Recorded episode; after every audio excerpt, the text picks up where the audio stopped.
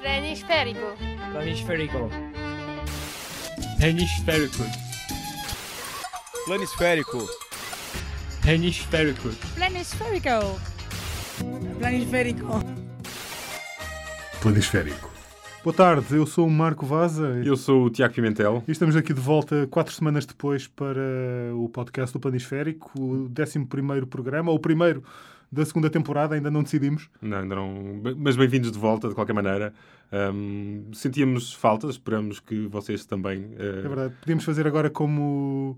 Como, como fazíamos na escola, em que a professora pergunta como é que foram as tuas férias, Tiago? Foram muito boas. Especialmente porque não tive de aturar a maluquice do fim do mercado de transferências, portanto, só isso valeu. Igualmente. Uh, sem mais demoras, vamos entrar já diretamente no tema desta, deste décimo primeiro podcast, que é, basicamente, vamos tentar responder à pergunta para onde é que vão os futebolistas quando acabam a carreira.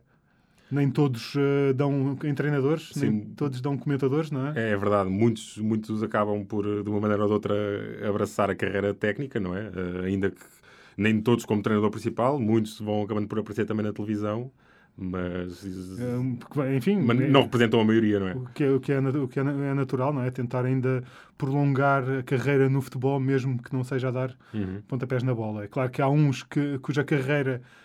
parece que não acaba, não é? Como, como temos aquele, o exemplo do, do eterno Kazu Miura. Exato, o um grande, joga, japonês, grande japonês que já jogou no Brasil, que já jogou na Austrália, já jogou na Europa, agora joga ainda no Japão, tem cinquenta anos e, e, ainda, e, e ainda marca golos é, na segunda divisão japonesa.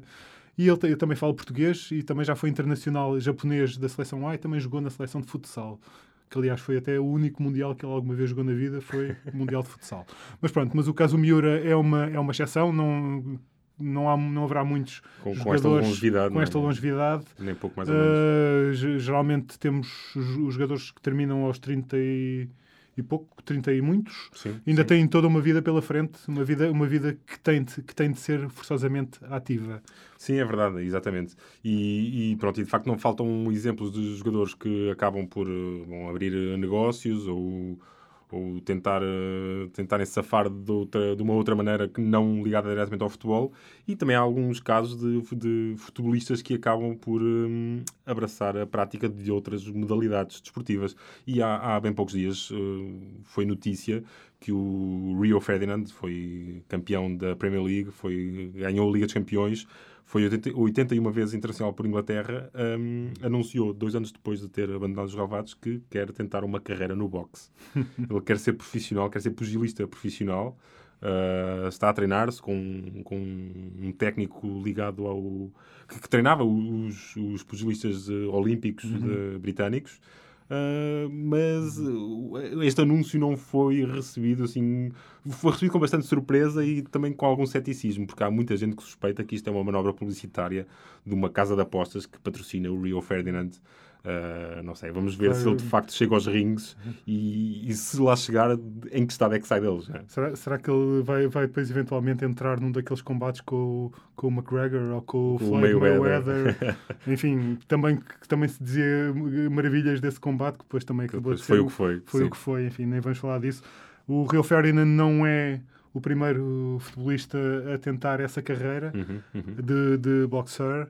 Uh, mas de facto o, o, o Rio já, já entra, tenta esta carreira, ou carreira entre aspas, uhum. já numa fase tar, relativamente tardia, pelo menos em comparação com, com o caso que nós vamos falar a seguir, que, que, que aliás também já escrevemos na rubrica do Planisférico, que é o Curtis Woodhouse, uhum. que era um jogador, um, um jogador talentoso, um médio, que chegou a jogar no, no Sheffield United, que foi internacional sub vinte e um pela Inglaterra, andou na Premier League, jogou no Birmingham, acabou a carreira, acabou, estava, enfim, como a transição para, para palcos mais elevados não correu da melhor maneira, e ele, enfim, como muitos jogadores, sentiu-se um bocado desiludido com a carreira de futebolista.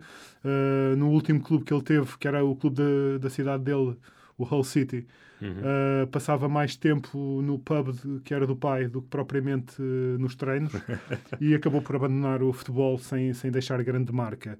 Uh, mas uh, aproveitou, foi, se não voltou a jogar futebol, aproveitou outra das suas qualidades, que era andar à bulha nos pubs, e, e virou-se para o boxe e desistiu de, pronto, desistiu de futebol em dois mil e seis. Uh, começou, aliás, desistiu de futebol um bocadinho antes, mas estreou-se sim, sim em dois mil e seis no, com uma vitória no seu primeiro combate profissional.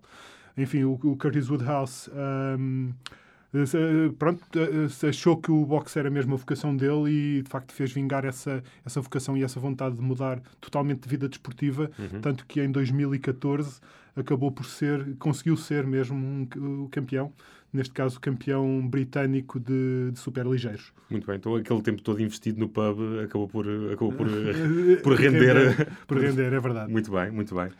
Um, quem também se estreou com uma vitória na, na carreira, digamos, pós-futebol, foi um alemão, o Tim Wiese.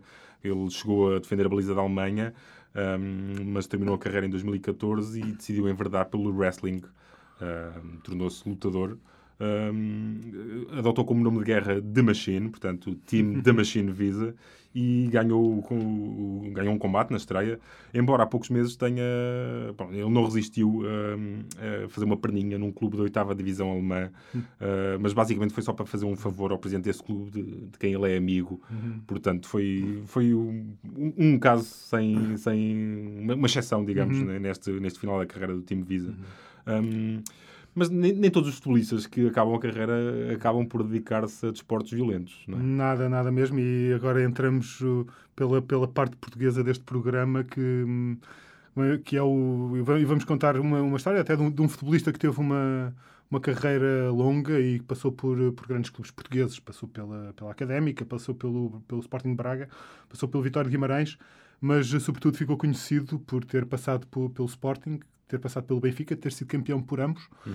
e de ter sido o primeiro jogador que marcou o, marcou o primeiro, primeiro golo, golo no estádio de Alvalade, naquele, naquele, nesse jogo contra o Manchester United, que para todos os efeitos mudou muito a vida do Sporting depois desse jogo. Não só porque foi, porque foi o, o jogo que inaugurou o estádio, o, o novo estádio, estádio que agora pronto, é um estádio velho, ou um estádio de meia-idade, uh, mas também porque foi o jogo em que se concretizou a transferência do, do miúdo Cristiano Ronaldo, exatamente. Para um, um tal um clube chamado Manchester United. Exatamente, exatamente. E esse que, miúdo Cristiano Ronaldo fez qualquer coisa no futebol, não é? Sim. Segundo, mas enfim, não é do fez Cristiano, uma carreira. Fez uma carreira interessante.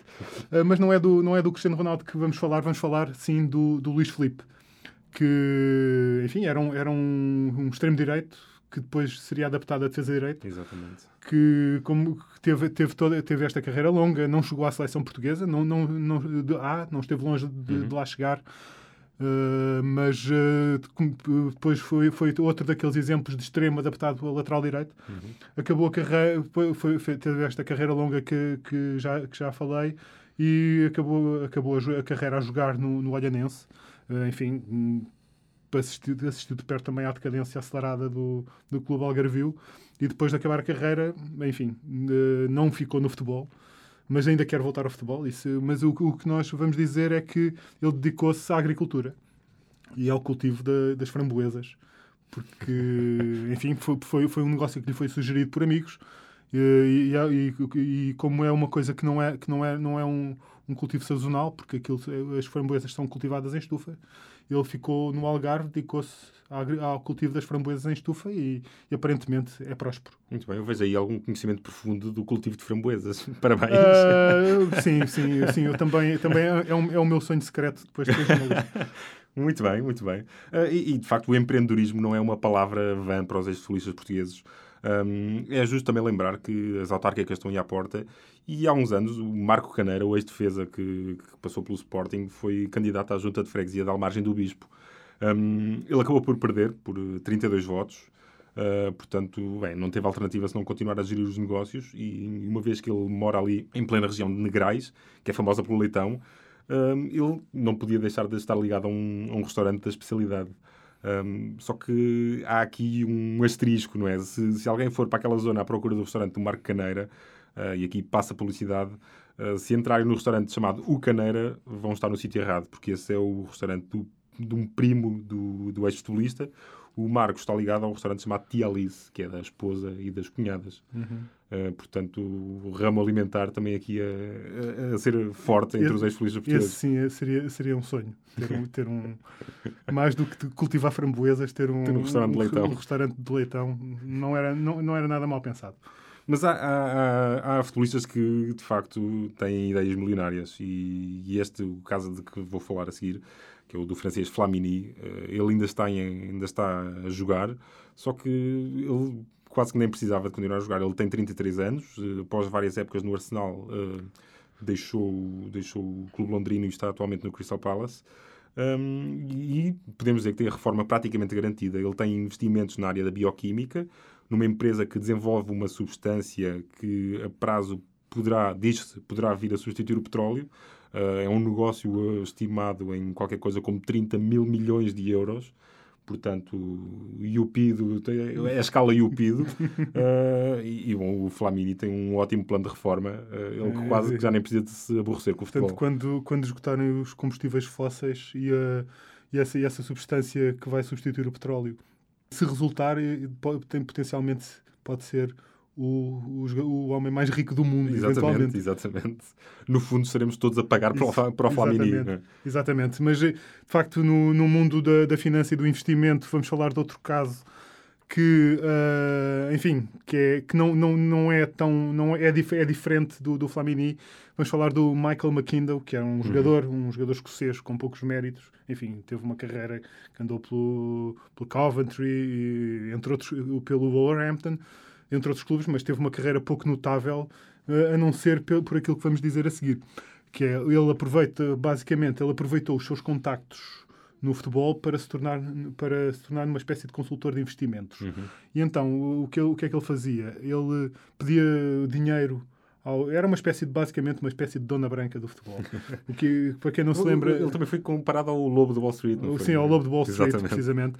Uh, e o, é uma espécie de lobo da Premier League e burlou uh, m- várias dezenas de futebolistas, entre eles o Robbie Keane, um avançado uhum. irlandês, em que ele pedia dinheiro. Pedia, pedia dinheiro era uma, ele funcionava uma, numa espécie de esquema de pirâmide. Okay. Ele pedia dinheiro, gastava o dinheiro, depois pedia mais dinheiro, ia gastando o dinheiro e nunca apresentava resultados. E tanto que depois, enfim, como todos os esquemas de pirâmide, uh, acabou por rebentar, uh, acabou por, uh, enfim, por se topar que ele era um vigarista e que, e pronto, e, enfim, ele declarou falência para não ter de, de pagar as dívidas. Eu, segundo consta, ele até a casa da mãe vendeu. Bem, não, não havia limites, né, de facto, nada para, para o McIndoe. Um, bem, e, e se é verdade que os futebolistas passam, bem, em determinado nível, nível de, de, de, quando chegam a determinado nível, passam a vida em aviões, não é? Em viagens para um lado e para o outro. Um, isso parece que não foi suficiente para, para o Harald Brattbakk, que um, era o melhor marcador da história uhum. do campeonato norueguês, até surgir um tal de Sigur Roosevelt, uhum. um nome com ligações ao futebol português. É verdade. Uh, mas este Brattbakk um, destacou-se no Rosenborg, chegou a jogar no Celtic de Glasgow, onde uhum. foi campeão. Um, e pronto, e aparentemente não estava farto de viajar de avião, porque aos trinta e cinco anos terminou a carreira e foi formar-se para tornar-se piloto de aviação, uhum. que é a profissão que ele ainda tem hoje. Uhum. Ele é piloto da, da Companhia Nacional um, da Noruega e, e pronto, e aparentemente está feliz depois de ter deixado os Galvados. Uhum. Um, quem, também, quem também teve uma ascensão fulgurante e a seguir se despediu do futebol foi o Wendell Lira, uhum. que é um nome que, que ninguém conhecia, não é? Até... surpreendentemente ganhar o prémio Puskás em dois mil e quinze. Ele jogava no Goianésia, marcou um golo ao Atlético Goianiense e, bom, e aquilo foi um fenómeno tal que ele superou na votação um tal de Lionel Messi. Um, só que passado um ano o Wendell Lira uh, terminou a carreira de futebolista, só que não deixou completamente o futebol. Ele tornou-se jogador profissional de videojogos, particularmente de FIFA. Uh, portanto, quer dizer, ele, se calhar a vocação dele nunca foi bem de futebolista. Mas, enfim, é jogador sim, mas... enfim, jogador sim, calhar... há também futebol, mas não é mas bem futebolista. Não é bem futebolista, exatamente. Vamos só terminar isto com...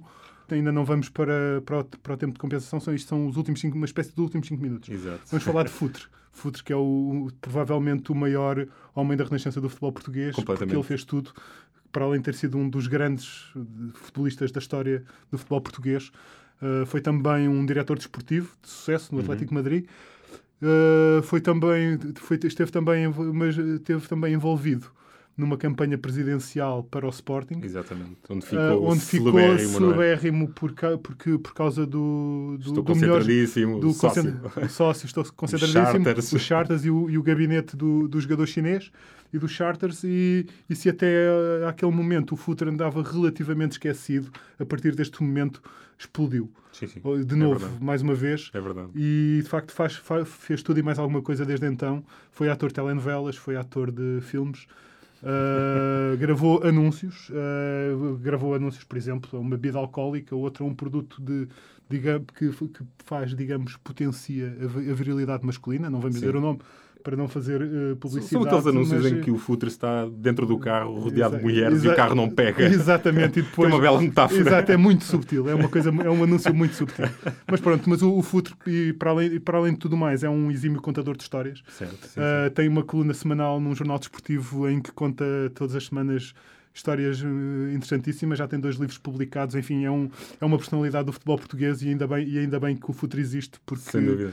Porque, de facto, dá mesmo uma cor, a cor que nós precisamos ao futebol e pelas, e pelas boas razões. Sem dúvida, sem dúvida. Uh, quem nós não sabemos se ainda é futebolista ou se é um ex-futebolista é o nosso querido amigo e a nossa mascote que nunca, nunca iremos abandonar. Nunca. Que é o, o, o Freddy Adu. Sim, o Freddy Adu, de facto, mantém-se incógnita. Será que a carreira dele já acabou e ele não sabe? Uh, alguém lhe devia explicar, de facto, que quer dizer, não é fácil continuar a chamar-lhe futebolista se ele já não joga futebol há uma série de, há uma série de tempo. Uh, conforme se deverão recordar, um, já falámos aqui há uns tempos da peripécia que houve com a possibilidade dele jogar na Polónia. Aparentemente, tudo não terá passado uma manobra publicitária. Uh, começa a ficar uh, complicado é de... classificar o Adu, não é? Já, já, já não é bem futebolista, não. já não é bem profissional do Twitter, porque também não tem muita atividade. Exato. Não, não é um influenciador de redes sociais. Não, nem de perto nem de longe, não. Exato, porque ele não twita há mais de um mês. Ele gosta muito de séries de televisão, mas é também não sei se não, e, terá e, alguma e, especialidade. E, e também não sabemos o que é que ele anda a fazer, já que a Guerra dos... O que é que ele anda a ver, já que a Guerra dos Tronos agora só vai voltar em dois mil e dezoito. Pois, exato. Portanto, enfim, não sabemos se Freddy Adu é um... Vai, vai continuar a ver televisão, se vai finalmente uh, dar uma corrida na rua, jogar, jogar uma peladinha ou voltar sequer alguma vez a jogar num estádio de futebol ou num relevado. Não sabemos. Mas seja aconteça o que acontecer, estaremos cá para contar. Estaremos, estaremos a torcer, estamos por, a torcer ele. por ele, claro, como é óbvio. E, pronto, e é com Freddy Adu que nós nos despedimos deste décimo primeiro episódio do, do podcast do Planisférico. Uh, é o regresso depois das férias. Vamos retomar a periodicidade habitual. É verdade. É, e, e pronto, até daqui a quinze dias. Eu sou o Marco Vaza. Tiago Pimentel, um grande e abraço. Temos o cuidado técnico do Guilherme de Sousa, não podemos esquecer. O craque da técnica. O craque da técnica. E... O Wendell Lira dos Wendell botões. Lira, exatamente. E um, um abraço e até daqui a quinze dias. Um abraço. O público fica no ouvido. Planisférico.